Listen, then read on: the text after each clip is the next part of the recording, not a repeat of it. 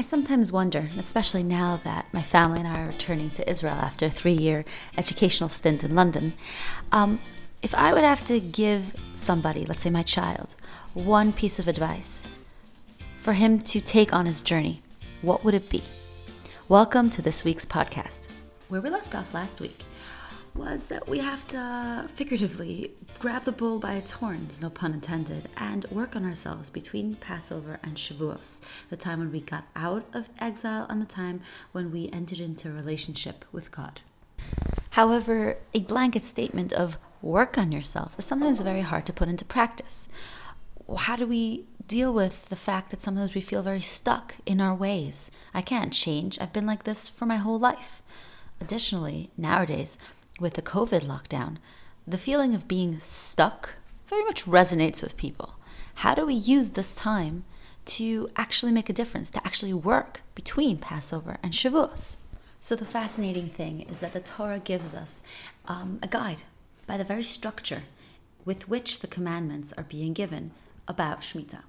And it's actually connected to something we're very familiar with, which is the Shabbos. Let me explain. We are told to celebrate seven Shabbosos between Passover and Shavuos before we um, receive the Torah. And it makes it very clear that you have to count seven Shabbosos, not 49 days, not between Pesach and this and this date, seven Shabbosos. And Shabbos itself is uh, the pinnacle of a seven day week.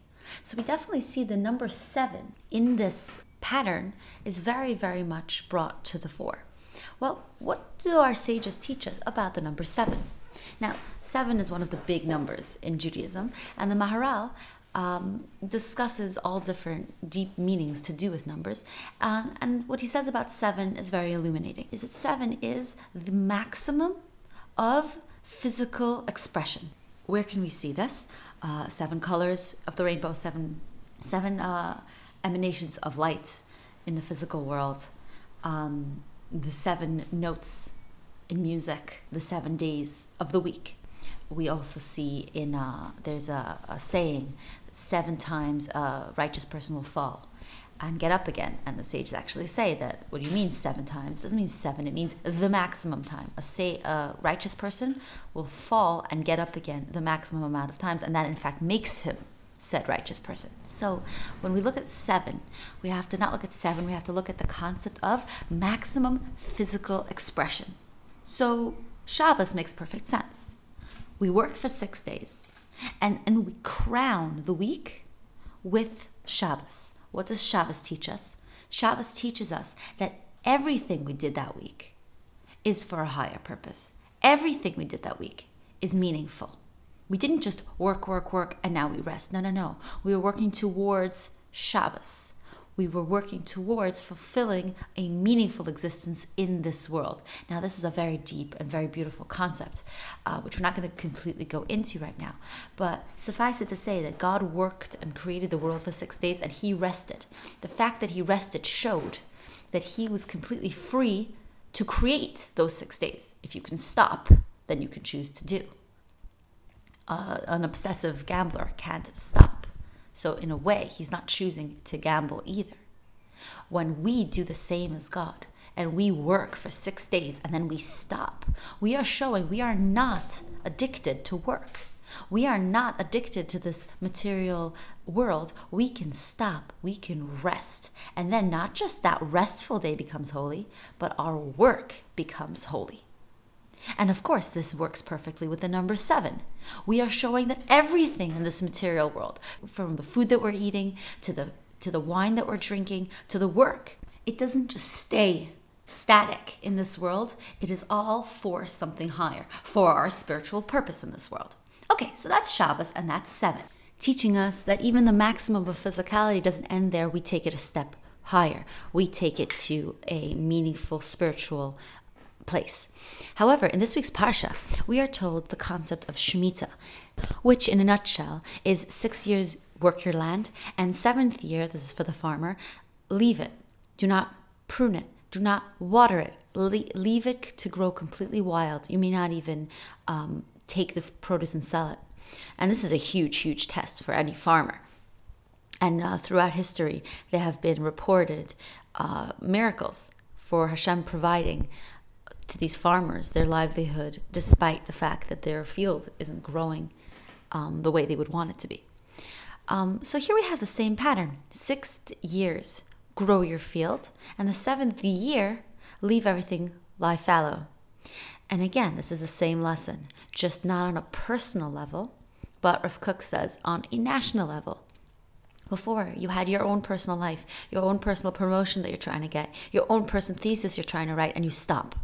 What are you showing when you stop? You're showing my thesis, my promotion I'm trying to getting, all is for a higher purpose. That's why I'm stopping and I'm reflecting and I'm recharging. Um, and the same thing you're doing here with Shemitah. You're showing that, yes, I have to work my field. I have to plow and I have to water and I have to harvest.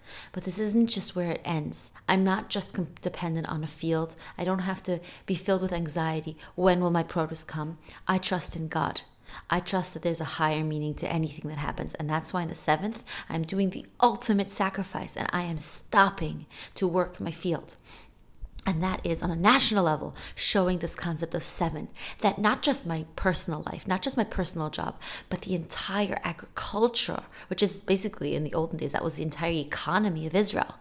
We are reliant upon God which is why Shemitah, more than any other commandment throughout history, has always been known as the commandment of sacrifice and trust. And you can imagine your field, that was your livelihood.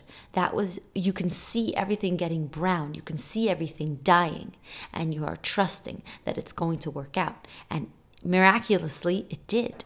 So we have this comparison between your microcosm, your Shabbos, and the macro, the land of Israel laying fallow in the seventh year with the number seven. But this goes one level deeper. Because what we are told, again, the Maharal talks about this, that if you take the number and times it by itself, you get that concept, but to its maximum. You get that concept on a whole deeper level. So if we're talking about looking at the material world and seeing it as a means to a higher end versus an end to in itself. What is Omer teaching us, which is seven times Shabbos? Seven times this lesson in, um, you'd call it material freedom. Why am I using the word freedom? Because again, a free person can choose when to work and when to rest. The ultimate example of someone who's not free is someone who's addicted. That is someone who's, well, in a free world, but not free within himself. So, ultimate freedom is being able to choose when to work, when to rest. That's what we're showing here. So, seven times seven in the Omer, guiding us up to Shavuos, is teaching us be a student of Shabbos. Learn seven times, the maximum times, again, what the seven day period of a week is trying to teach you. The seven days is trying to teach you work and rest, showing our um, use of material as a means rather than an end, to be a user of material rather than a drown, drowning in material. Use that seven times, leading you up to what? Leading you up to Shavuos, when you, who have become a student of what it, of the world, a student of what Shabbos can teach you, now you are entering into a higher sphere not just the material has more, but what is that more? The Torah, the relationship with God, the commandments, each giving that spark to everything. The, the Hasidic masters talk about how every single thing in this world has hidden sparks in it that you can just choose to elevate or ignore or destroy. A bottle of water isn't just a bottle of water. It has sparks in it that you can elevate with a blessing. That's exactly what we're talking about here. Six days work hard. Seventh day you rest, showing that all that six had meaning has something higher. Do that seven times and become a student of it. And then receive the Torah, which shows you exactly, it's the manual of how to do that. But you have become the vessel to receive that. And just the parallel in Shemitah, to connect it to this week's Parsha, is in Shemitah time, there's also that concept of seven times seven. Seven years is one Shemitah period. Six, day, six years you work your land and you are, so to speak, a slave to your land, but then you show no, we're leaving it fallow because the land itself is also just a means to our end of serving God. Do that seven times, ingrain it in yourself. And then on the 50th year, so seven times seven, is the year of Yovel, and Yovel is a big deal. All slaves go free. All property owners have to give back the land to who originally, originally, when they came into Israel, owned that land. Can you imagine what that'll do? The entire econ- economy shifts. People don't have their um, their work hands anymore. People don't have their lands anymore. They go back to their rightful owners. You can only do that if you've become a student in the knowledge that this land is not yours. This land is God's. Your work is dependent on God. And this is a huge reset button. Um, I'm a programmer, so um, I'm very familiar with the word pristine. Pristine in programming language, it means if something was never touched. A button can be pristine when you first load a website. So after Yovel, the, the land of Israel goes back to its pristine state. Everybody gets a fresh start. So to recap, we have the concept of seven, meaning uh, maximum material expression. In, Shmi, in in Shemitah, that teaches us that our land, what we're so dependent on, is also only a means to an end. And on Shabbos, we're, we're teaching that our work for six days is elevated and is dependent upon God and is elevated by Shabbos. And now we have its maximum effect seven times seven. Be a student of that concept of Shabbos and then enter in a relationship with God where you're actually learning how to fill that vessel of trust and work. And Yovel, be a student of Shemitah. Be a student of the fact that your land is only a means to an end. And then on Yovel, you give back the people which you have. You give back the land which you have, back to its pristine state.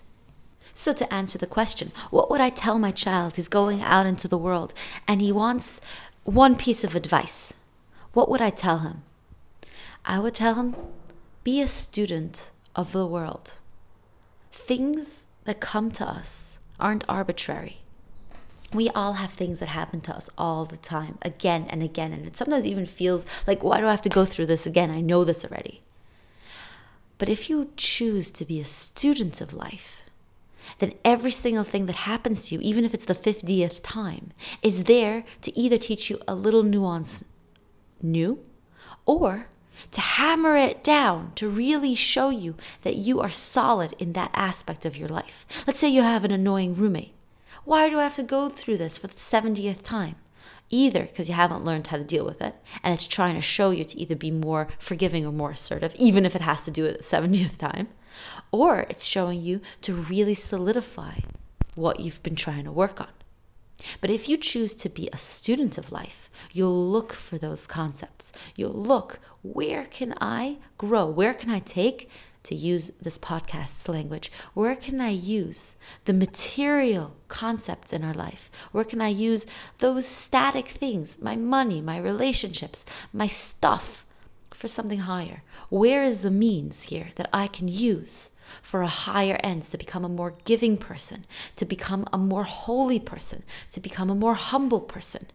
Be a student of life. That's what I would tell my child. Wherever you go, anything that happens, if it's a success, great. How can I learn from my success? Can I ask for feedback? Someone gives me a compliment.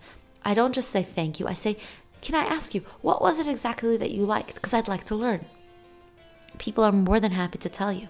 And if something's not a good experience, rather than just being a victim, oh, this happened to me again, okay, how can I learn from this? I'd love to hear your feedback and have a great week.